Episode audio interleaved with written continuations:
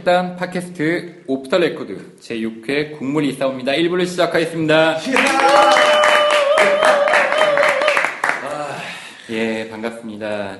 오늘 무슨 작품이죠? 예, 저희 아까 말씀드렸다시피 연극 국물 있사옵니다인데요. 예. 아, 제목부터 아주 재밌는 것 같습니다. 아, 이거 너무, 이거 너무 아닌 것 같아. 그런 예. 멘트는. 저한 줄 평을 먼저 시작을 하고 하면은 예, 국물이 끝내줘요. 아, 왜 예, 정말 그 간만에 만난 예, 좋은 네. 작품이었습니다. 예. 그래서 오늘 저희가 이제 1부, 2부로 나눠서 이야기를 할 텐데요. 1부는 작품의 좀 전체적인 이야기, 뭐 무대라거나 연출 이런 이야기를 작가님에 대한 이야기와 또 저희 그 secret guest, 예, 네. special guest가 있죠. 모셔서 이야기 나눠볼 거고요. 2부에서는 좀 인물 한 명 한 명 저희가 캐릭터에 대해서 이야기를 해볼 예정인데요. 아직 국물이 있사옵니다. 보시지 않은 분들이 있으실 것 같아서 저희가 줄거리 소개를 간략하게 해야 될 것 같기는 해요. 네네. 주인공은 상범이라는 인물입니다. 네네. 예, 원래는 어수룩해서 사람들한테 당했던 캐릭터죠. 네네. 예, 결국에는 그 말단 사원에서 예, 고속 승진을 하는 그런 인물입니다. 이 연극은 그 세태풍자를 어, 떤 속물 근성에 대해서 좀 세태풍자를 하고 있는 연극인데요. 이근삼 선생님이 무려 50년 전에 쓴 작품이죠. 예. 너무 놀랍습니다. 어, 사실 공연을 보기 전에 저는 아 이게 지금 세대, 지금 사람들하고 소통할 수 있을까?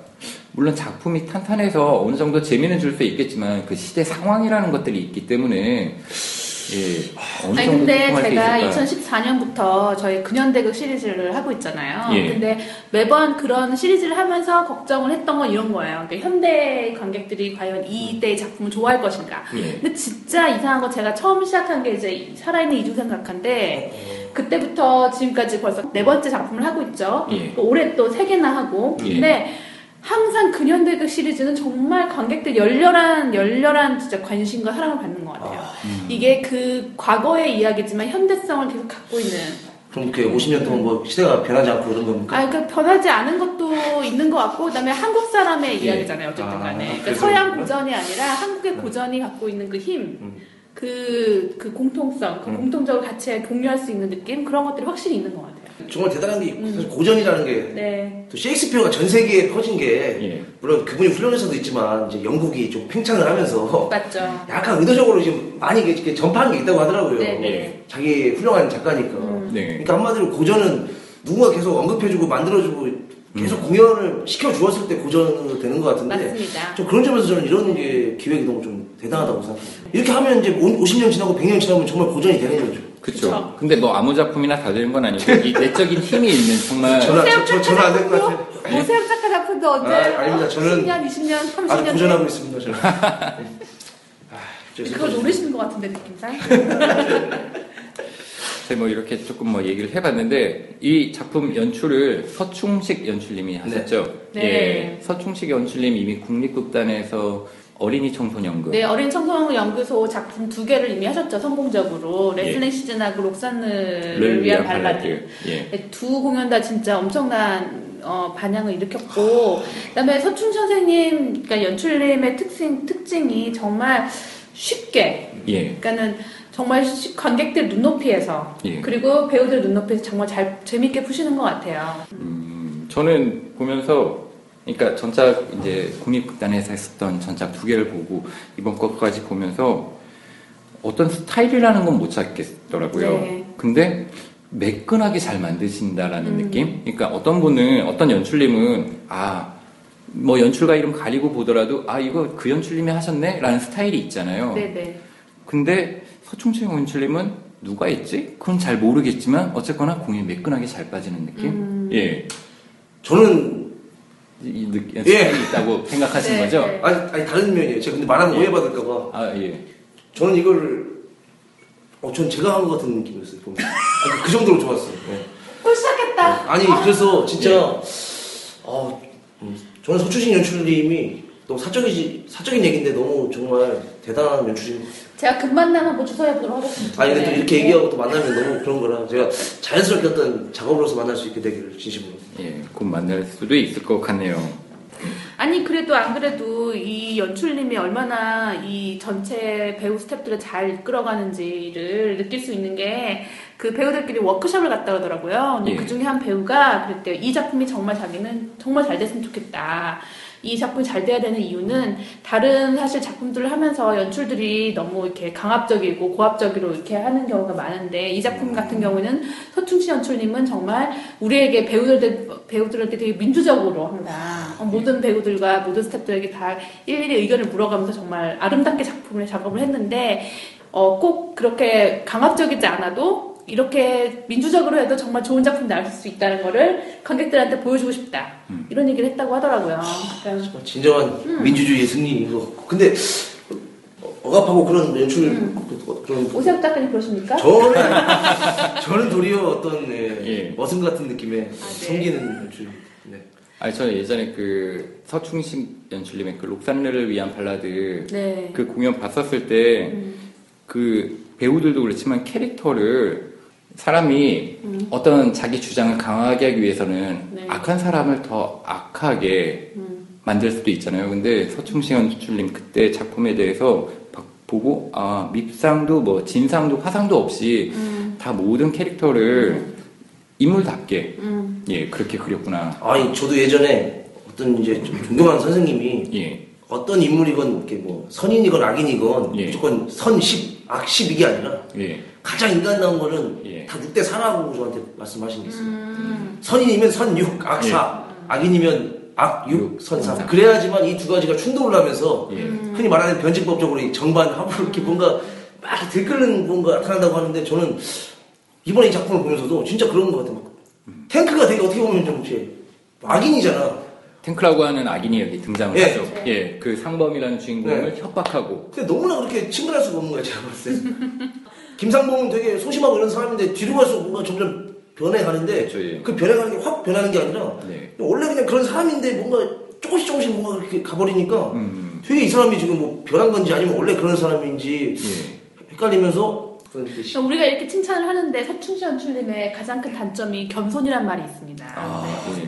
예. 그래서 그, 그 그 겸. 겸손은 자- 장점인데 그러니까 예. 단점인데 너무 겸손해서 예. 살이라는 소문까지 들을 정도로 너무 완벽한 너무 완벽하게 띄워주고 있나요 지금? 어, 그럼 인격까지 완벽하신 네. 예. 혹시 서춘 선생님 그 연출님의 얼굴이 궁금하신 분들은 공연에 나옵니다. 예. 공연에 그 스크린에 한번 나오세요. 어떤 분인지 한번 찾아보면 재밌을 것 같아요. 예. 아, 너무 근데 되게 지금 우리 극찬을 계속 하고 있는데 예. 참고로 한 번도 뵌 적이 없습니다. 개인적인 그런 네, 건가요? 전혀 저는 지금 저 소신 발언하고 있는 거예요. 네. 그리고 또 연출님이 잘하신 것 중에 이제 연출님의 몫이라고 할 수도 있고 그 동작 구성하신 남궁호 선생님의 몫이라고 할 수도 있을 텐데 그 움직임 네. 네, 움직임이 정말 재밌었죠. 제가 사실 2012년도에 풍선이라는 작품을 그 남궁원 선생님과 같이 했었어요. 음. 근데 그때 남궁원 선생님은 그때 주연이셨는데, 어, 그때 진짜 연기를 위한 그 몸을 살리자는 그 정말 투혼이 대단하다고 생각을 했었어요. 근데 이제 선생님이 마르셀 마르소 음. 한국 최초의 졸업생이시잖아요. 그래서 정말 우리나라의 마을, 마임 역사를 새로 쓰신 분이라고 하는데, 이번 공연에서도 정말 그 캐릭터에 맞는 마임을 정말 잘 짜주신 것 같다는 생각이 들어요. 아니 뭐 중간중간 나오는 난 그런 만화적인 동작하고 약간 네. 시적인 동작하고 왔다 갔다 하잖아요 이게. 그리고 거기 뭐 영화 장면이라든가 영화 촬영 장면이라든가 이렇게 중간 중간에 들어가는 대본에 상 나오지 않은 장면들 그런 장면들을 다 이제 선생님이 이렇게 장면 구성을 해줬다고 하더라고요. 전 정말 중간 중간 나오는 김상범의 그 예. 톰과 제리 같은 그한 장면 있잖아요. 뭔가 기분 좋을 때 탁 하는 예.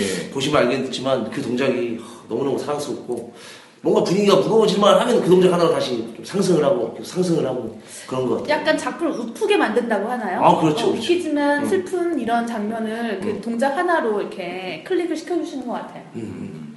그리고 또 이번에 무대 연출 이건 또 박동호 선생님의 역할이라고 해야 되나요? 무대. 네, 그쵸, 무대. 예. 아까 그 오세혁 작가가 사람이 이제 변해가는 단계 단계 변해가는 그런 얘기를 했는데 무대에서 좀 그런 부분이 보였던 것 같아요. 그 박동원 선생님이 그 층계 이미지를 하면서 이제 어, 신분 상승 욕구, 그다음에 떨어진, 그다음에 또 하락의 예. 하락의 이미지. 느낌 이런 예. 이미지들을 이제 살리려고 했다고 하는데 뭐 에셔 화가의 그림을 좀 차용했다고 하더라고요. 예. 근데 이제 제가 무대들을 가봤는데 이게 계단이 일곱 layer로 이렇게 되어 있어요. 그래서 배우님들이 정말 무슨 갔다가 길을 잃을지 모르겠다는 생각이 들 정도로 복잡하게 되어 있더라고요.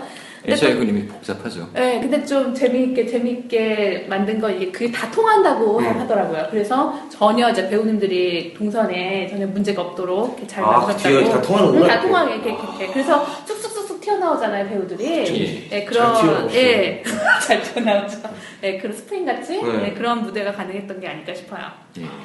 아니 저는 무대 앞도 계단 같은 이미지도 좋았고 특히 그, 그 집과 이제 사무실 그 붙어 있잖아요. 음. 네, 네. 침실과 사무실이 붙어 있고 네. 또 그리고 그 뒤쪽과 앞쪽이 음. 이렇게 전후 좌우가 너무 이렇게 자연스럽게 막 전환을 하고 음. 또막 이렇게 좀 이렇게 뭐 이렇게 세트가 들어오고 나가고 뭘 하고 그런 게 아니라 네. 너무나 자연스럽게 그냥 누우면 그냥 집이고 다시 또 올라가면 뭐고 이런 것들이 이, 리, 이 리듬감이 너무 좋았던 거 그죠. 정말 배우고 싶더라고요.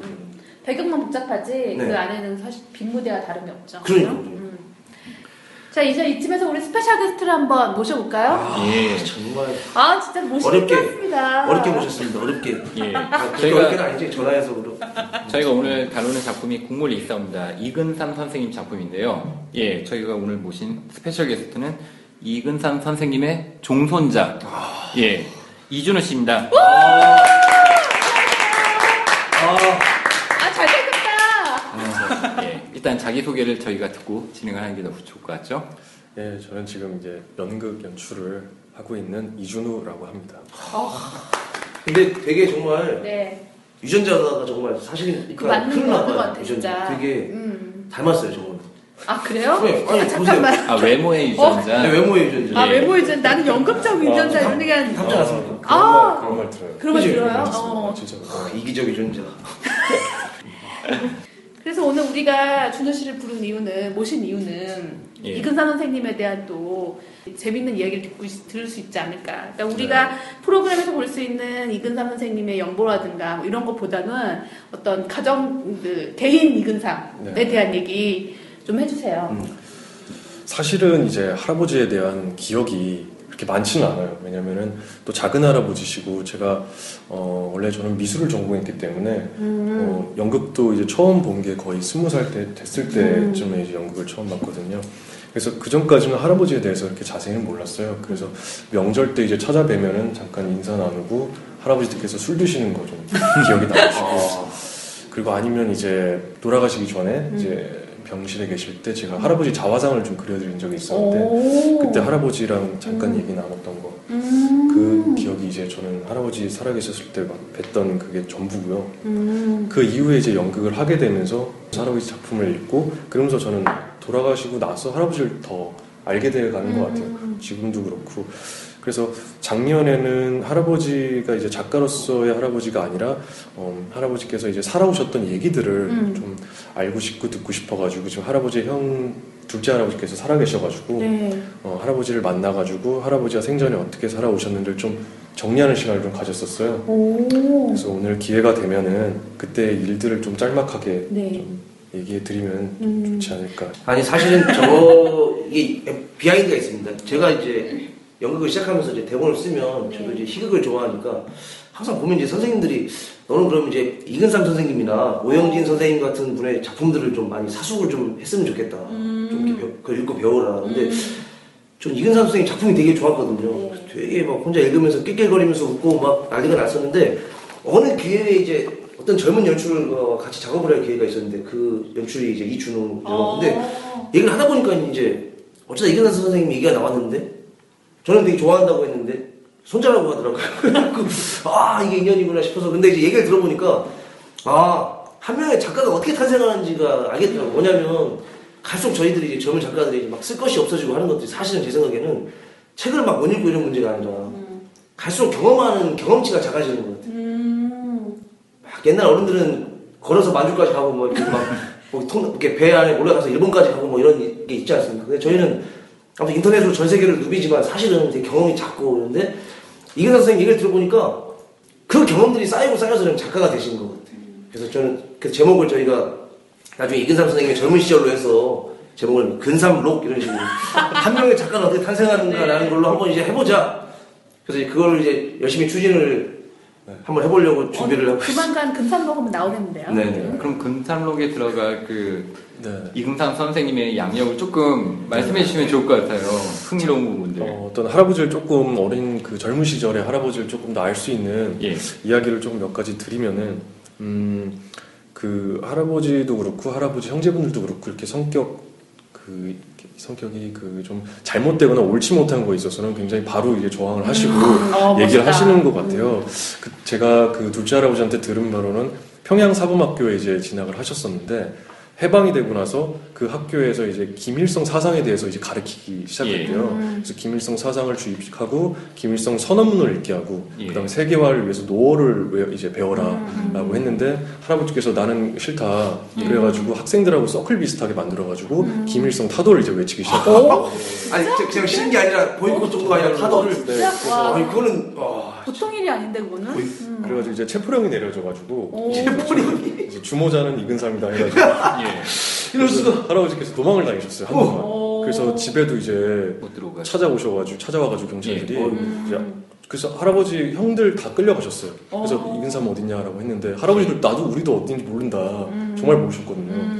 음. 그래가지고 계속 돌아다니시다가 이제 어머님께서인가 이제 그 평양 출신의 경찰분을 이제 아셔가지고 예. 잘 경찰한테 얘기해서 더 이상 안 하겠다 포기가 이제 더 이상 안 하겠다는 그 각서를 쓰고 다시 복귀를 하셨어요. 예. 근데 그 이후에 또 다시 타도를 외치시고 예. 아예 38선 넘어가셨죠. 그 이후에. 어. 그 이후에 이제 남쪽으로 내려오신 거죠. 네네네. 예. 그렇게 해서 이제 내려오셔서 여기서 이제 어, 그러면 삼형제인 네네. 거죠. 그 이근 선생님이 막내였던 건가요? 삼형제 예, 예. 중에서? 어. 아니, 제가 들은 얘기 중에 되게 멋있었던 얘기는 선생님이 뭐 희곡도 쓰시고 시나리오도 쓰셨는데 쓰실 때 항상 삼형제가 네. 딱 모여갖고 담배를 딱 피면서 어. 음. 원- 원고지를 딱 한- 한마디로 꼭 담배를 피면서 되게 확 공, 같이 썼다고 하더라고요 같이 아, 예. 그 모습이 난 너무 멋있었어요 공동 창작이군요. 어, 초반에는 예. 이렇게 같이 술을 드시고 담배 예. 를 피시면서 서로 역할도 나눠가지고 대사 한번 해보라 이러면서 오.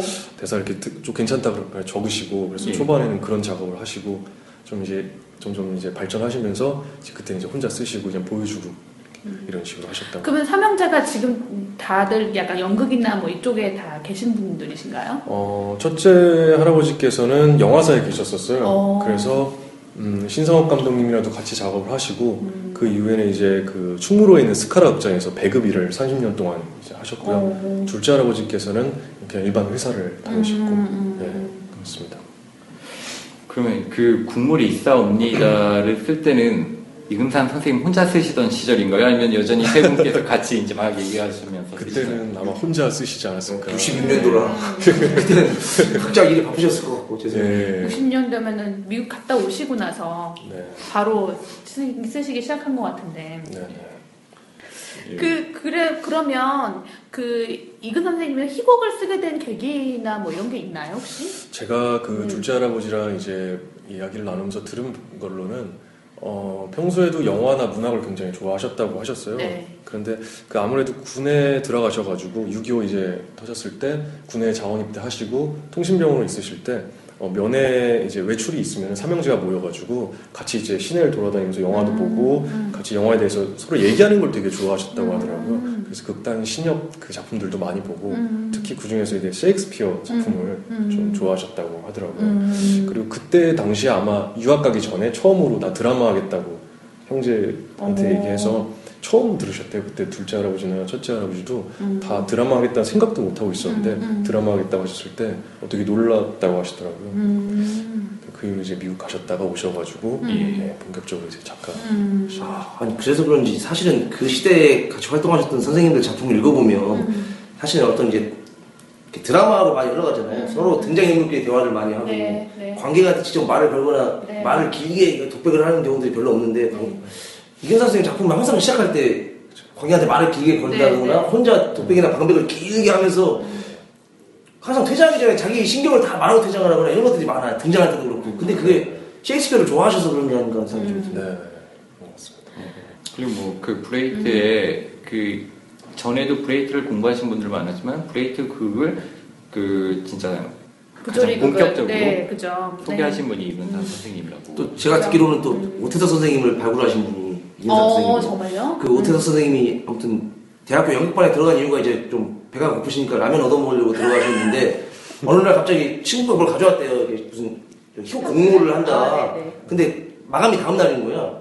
그래갖고 이제 원고지를 돈 주고 빌려가지고 쓰셨대요. 계속 밤새 썼는데 어떻게 쓸지 모르니까 되게 이상하게 쓰- 부조리하게 쓰신 거야. 막 오른손 들어 그러면 왼손 쑥 들고 뭐 왼손 내려 그러면 오른손 내려고 그 제목이 영광인가 그랬을 거야 제가 알기로. 네. 이상하게 써도 되신 거지. 한마디로 부조리하게. 근데 그때 심사위원이 미국에서 가- 돌아오신 이근상 어. 선생님이셔가지고 어, 한국에도 이런 부조리한 작가가 있구나 해서 바로 뽑으셨다고 하더라고요. 제가 그거를. 멋있다.